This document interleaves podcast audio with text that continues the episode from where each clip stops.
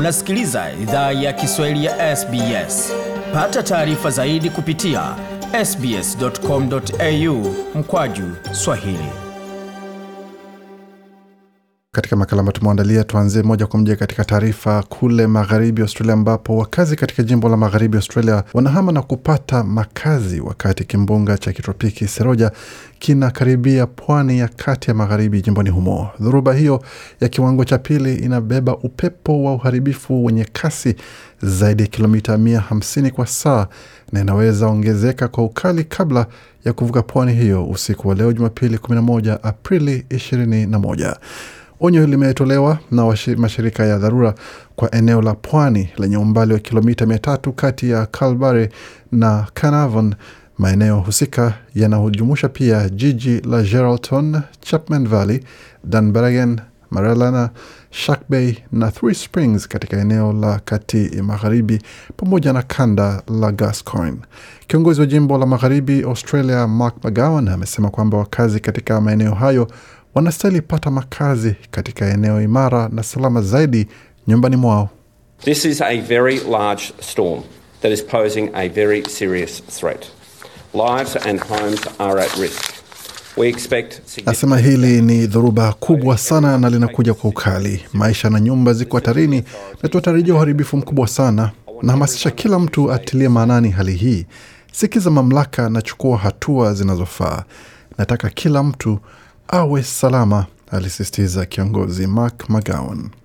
Na shirika kuu la matibabu nchini Australia limewahakikishia madaktari kuwa hawatafunguliwa mashtaka kama mgonjwa anapata madhara mabaya baada ya kupewa chanjo ya AstraZeneca. Baadhi ya majp nchini Australia waliachwa ama waliacha kutoa chanjo za AstraZeneca baada ya mamlaka ya afya kushauri kwamba watu wenye miaka chini ya hamsini wasipokee chanjo hiyo kwa sababu inaungwa na kuganda kwa damu. Waziri wa afya Greg Hunt amesema kwamba chanjo ya Pfizer inapendelewa kwa watu wenye chini ya miaka hamsini, ila chanjo ya AstraZeneca ipo na itatolewa kulingana na ushauriano kati ya mgonjwa na daktari wake. Australia already has vaccine indemnity agreements in place. Anasema Australia tayari ina mikataba ya malipo ya chanjo. Nasema hili kwa niaba ya serikali, ila pia kwa niaba ya ushauri wetu wa kisheria. Hakuna daktari anayestahili kuwa na wasiwasi. So no doctor need worry. Huyo ama hiyo ilikuwa ni sauti ya waziri wa afya wa shirikisho Greg Hunt. Na waziri mkuu Scott Morrison amesema kwamba serikali haiwezi endelea kutoa lengo kwa lini chanjo zitatolewa kwa Australia wote. Hapo kabla ilikuwa amesema kwamba kila Mwaustralia atakuwa amepata duru ya kwanza ya chanjo hizo kufikia karibia mwisho wa mwaka ambapo hatua hiyo imeondolewa na kusema kwamba haijulikani ni lini kila mtu atapata chanjo yake. Na waheshimiwa wa Australia wamesherekea maisha ya Prince Philip, mume wa malkia wa Uingereza, katika ibada ndani ya kanisa mjini Sydney. The Duke of Edinburgh alifariki usingizini Ijumaa tarehe 9 Aprili, miezi mbili kabla ya siku yake ya kuzaliwa ambapo angetimiza miaka mia moja. Gavana mkuu wa Australia David Hurley na waziri mkuu Scott Morrison waliombea familia malkia ndani ya kanisa la Mtakatifu Andrews. Kiongozi wa dini la Kianglikani Kanishka Rafael alitoa salamu zake za rambirambi kwa malkia katika ibada hiyo akisema kwamba On Prince Philip's many visits to Australia, we have come to know him. Katika ziara nyingi za Prince Philip nchini Australia tumemjua kama mwanaume mwenye huruma na huduma, udadisi wa kiakili na roho ya ukarimu. Hayo ilikuwa ni maelezo ya kiongozi wa kanisa Anglikani hapo akizungumzia maisha ya Prince Philip. Katika taarifa zingine, uchunguzi wa kifo cha msichana mwenye miaka saba katika hospitali ya Perth utachunguza kama upendeleo wa tamaduni au vizuizi vya lugha vilisababisha maombi ya wazazi wake kupuuzwa. Aishore Aswath alifia ndani ya hospitali ya watoto ya Perth Jumamosi iliyopita akiwa na miaka saba baada ya kufanywa asubiri kwa masaa mawili kumwona daktari. Huduma ya afya ya watoto na vijana ya magharibi Australia imesema kwamba itachunguza kama tamaduni ya familia hiyo ilishawishi huduma waliopokea. Wazazi wa binti huyo wanatoka India. Imeripotiwa kuwa waliomba huduma ya wafanyakazi katika hospitali hiyo wakati hali ya binti wao ilikuwa ikidorora. Daktari walipomwona Aishwara, imeripotiwa kuwa binti huyo aliaga dunia dakika 15 baadaye.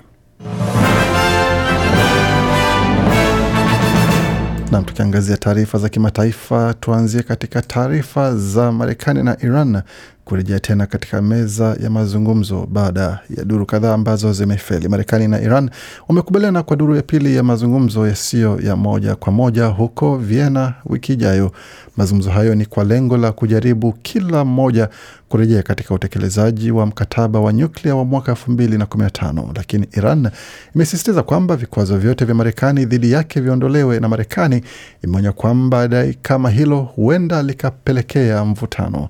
Afisa mwandamizi wa wizara ya mambo ya nje wa Marekani ambaye alizungumza na wanahabari Ijumaa amesema kwamba mazungumzo yasiyo ya moja kwa moja huenda yakaanza tena katikati ya wiki ijayo katika mji mkuu wa Austria, Vienna.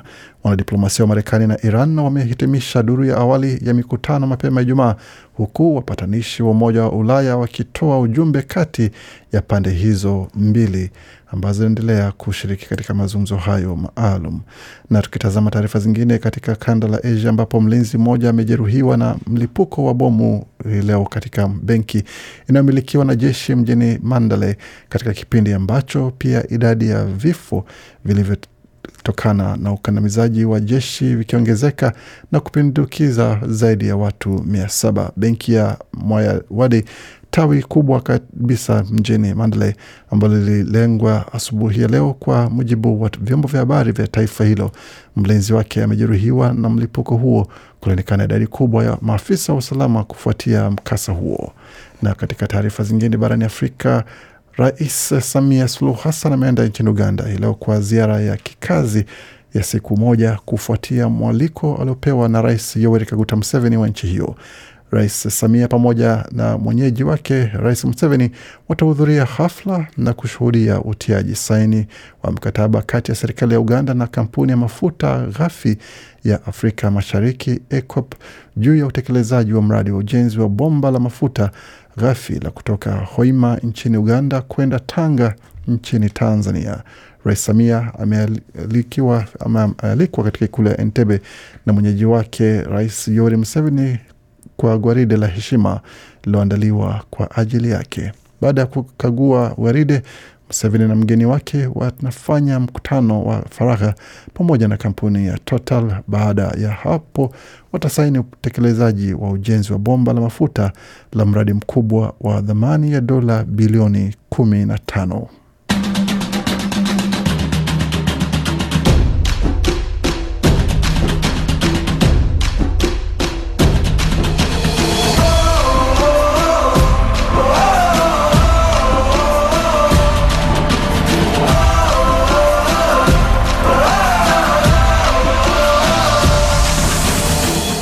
Waendelea kusikia idhaa ya Kiswahili ya SBS ukiwa na migodi migerano, tukuletea makala haya kutoka studio za SBS. Katika taarifa za michezo, tuanzie moja kwa moja katika mchezo wa cricket wa siku moja kati ya Australia na New Zealand, ambapo Australia imepata ushindi wa mchezo wa siku moja baada ya kuwacharaza New Zealand kwa wiket 24 ambayo ni mechi ambayo Australia imeshinda baada ya, ya mvua pia kukatiza mechi hiyo katika mikimbio 21. Timu hiyo itaondoka New Zealand kuendelea na kombe lao la Rose Bowl ambalo imedaiwa baada ya mechi 18 kati ya timu hizo mbili. Megan uh, Shot ambaye ni mchezaji wa, wa michuano hiyo amepata uh, wiketi saba pamoja na kuweza kuzungumza na chombo cha habari cha michezo kusema kwamba nasema kwa muda mrefu tulikuwa tunadhani kwamba hatutaweza kucheza, lakini ilibidi tujifanye tu tayari kwa sababu ya hali iliyokuwa inatukabili na kuweza kucheza vizuri kwa umahiri pamoja na kwa kasi tulipokuwa tukirusha mpira kwa jinsi ambavyo iliweza kufaa uwanja tulikuwa tukichezea, na bila shaka tumeona kwamba hali imeendelea kuwa hivi. Hata hivyo mchezo umepunguzwa, wakati wa mchezo umepunguzwa, na bila shaka tuna kwamba tumefanya tuvipaswavyo na tumepata ushindi, kumaanisha kwamba wameshinda kila mechi ambao walicheza dhidi ya timu ya New Zealand. Katika mchezo wa soka ya wanawake nchini Australia, timu ya Melbourne Victory imepata ushindi wa goli moja kwa sufuri katika dakika za lala salama za nyongeza, ikiwa ni dakika ya mia ishirini ikiwa na sekundi chache matuta yahitajike kuweza kuamua mshindi wa mechi hiyo. Kyra Coney Cross alipata kona, alipiga kona kutoka hapo akapata goli ambalo lilikuwa limejawa wachezaji wa Sydney FC pamoja na wengine. Hata hivyo, licha ya juhudi za mlinzi wa lango la Sydney FC Jada Wayman, basi tuta hilo liliweza kuingia moja kwa moja kutoka kona hiyo.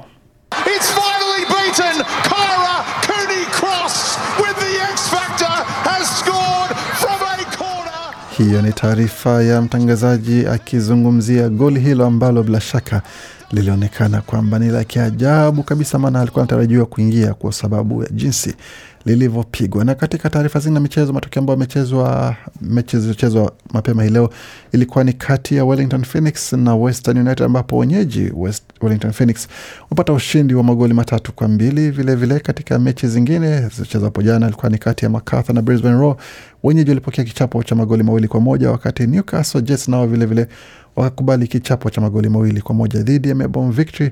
Adelaide United na Western Sydney Wanderers akatoka sare ya moja moja. Vilevile Sydney FC na Melbourne City wakamaliza mechi yao kwa sare ya moja moja. Na katika taarifa za NRL, mchezo wa NRL, Panthers wamepata ushindi wa alama 30 kwa kumi dhidi ya Raiders.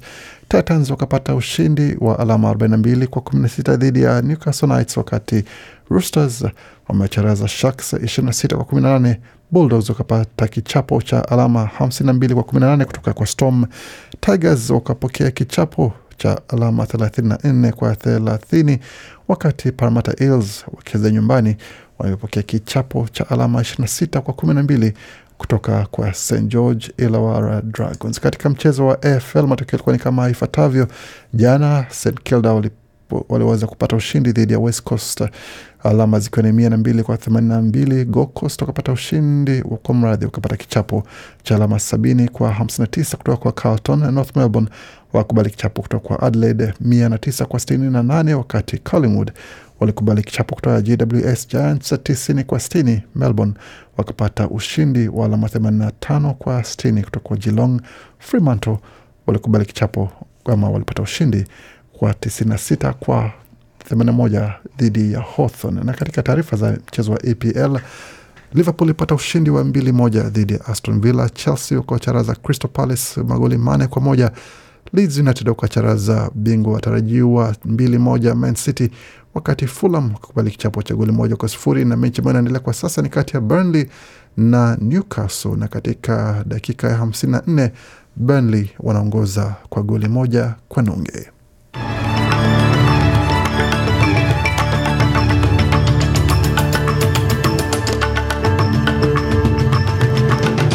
Tukiangalia hali ilivyo katika utabiri wa hali ya hewa mjini Sydney kwa sasa nyuzi joto ni 13.4, Melbourne 10 na nukta 9, Brisbane zikiwa ni 20 na nukta 2, Perth kwa sasa ni 22.3, wakati Adelaide ni 11.7, Hobart 8.3, Canberra 5.8 na Darwin nyuzi joto pale ni 28 na nukta 3. Kufikia hapo ni mwisho taarifa baada ya matumaandalia. Bakia nasi kwa makala mengine ambayo anakujia muda usio mrefu.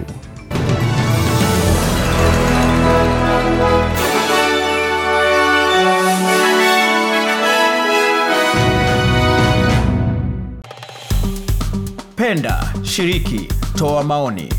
Fuatilia idhaa ya Kiswahili ya SBS kwenye Facebook.